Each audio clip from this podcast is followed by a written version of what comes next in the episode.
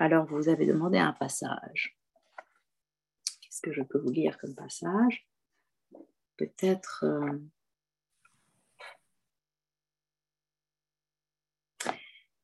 eh bien, euh, justement, peut-être un évanouissement. En fait, c'est un épisode dans lequel Majnoun se revêt d'une peau de mouton pour s'approcher de la tente de Leili au milieu du troupeau. Puisque la famille de Leili a interdit à Majnoun d'aller la voir, un jour, il demande à un berger de lui donner une peau de mouton pour qu'il puisse s'approcher de Leili euh, sous cette peau de mouton. Mais comme d'habitude, avec Majnoun, à chaque fois qu'il s'approche ou qu'il voit Leili ou qu'il sent son parfum, évidemment, il s'évanouit. Et euh,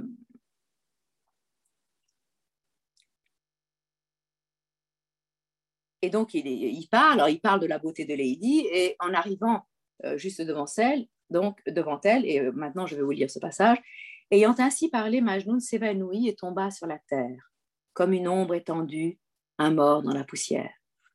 Et le cosmos entier, du poisson à la lune, versa sur lui des larmes dans un soupir brûlant. Le berger, lui aussi, assis à son chevet, avait le cœur brisé et les yeux pleins de larmes. Puis quand Majnoun revint à lui, chargé de ses chagrins innombrables et sans fin, le berger qui l'avait pris en pitié lui dit Ô toi, pauvre égaré, victime de ta passion, réjouis-toi, car il est temps enfin de consoler ton âme, et cette nuit sera pour toi celle de l'union, puisqu'il va pouvoir avancer avec le troupeau jusqu'à jusqu'à Alors, il lui tendit une peau de mouton et ajouta Voici le voile qui te recouvrira jusqu'au seuil de l'aîné. Couvre ton corps de cette peau et va joyeux, dansant au milieu du troupeau. Peut-être si aujourd'hui, comme les autres jours, Lélie vient à passer auprès de son troupeau, te caressera-t-elle sans même te reconnaître sous ta peau de mouton? Quand le pauvre Majnoun vit cette peau offerte, ce fut comme un appel. Il sut que le troupeau le mènerait à elle. Je précise qu'il y a plusieurs poèmes de Rumi, qui est un grand inspirateur de Jomi, dans lesquels il dit Il faudrait devenir comme une peau de mouton d'où la vie est partie pour pouvoir être remplie de la vie de l'aimé. Donc la peau de mouton est, une thématique, euh, d'ailleurs, dans la cérémonie aujourd'hui des derviches, des, dits tourneurs, il y a une peau de mouton qui manifeste aussi cet évidement de soi. Donc, euh, Bon, il avance sous la peau de mouton, donc en avançant ainsi, il murmurait tout bas Ah Seigneur, mille grâces pour ce nouvel habit. Cette robe d'honneur dans la douceur du ciel m'a recouvert le corps au milieu de ma nuit. À côté de cette peau, le petit gris n'est rien que fourrure grossière.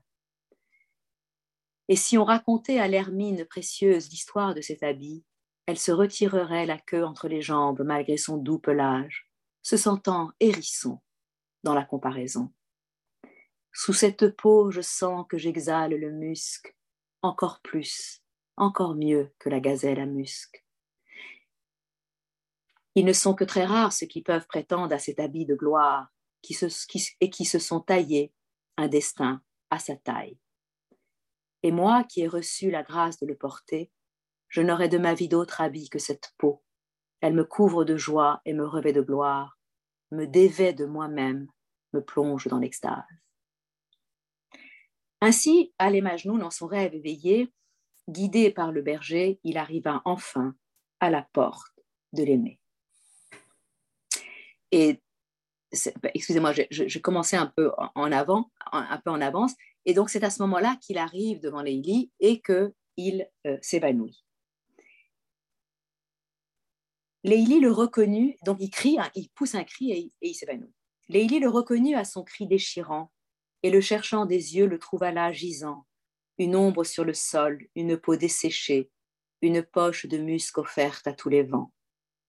Elle le vit étendu comme un être sans vie qui aurait tout perdu, la raison, la conscience, le regard et l'ouïe.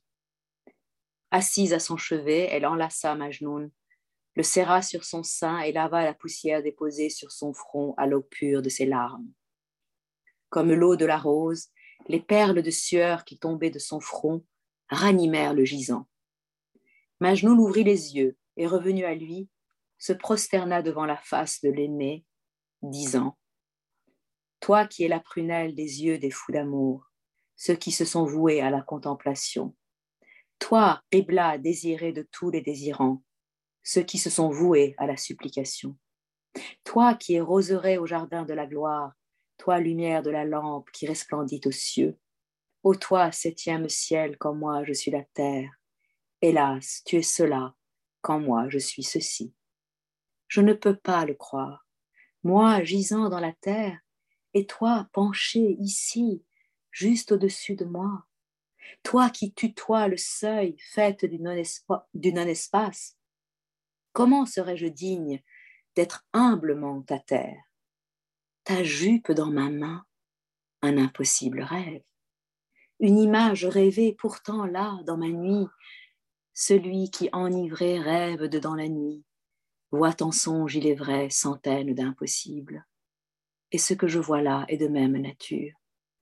Que mes visions nocturnes de bonheur et d'union, quand je vois dans mes rêves ton visage de beauté, je me pose avec toi dans mon cœur apaisé, et je sais que pour moi, le bonheur, c'est cela, ce pur moment de grâce qui m'illumine les yeux.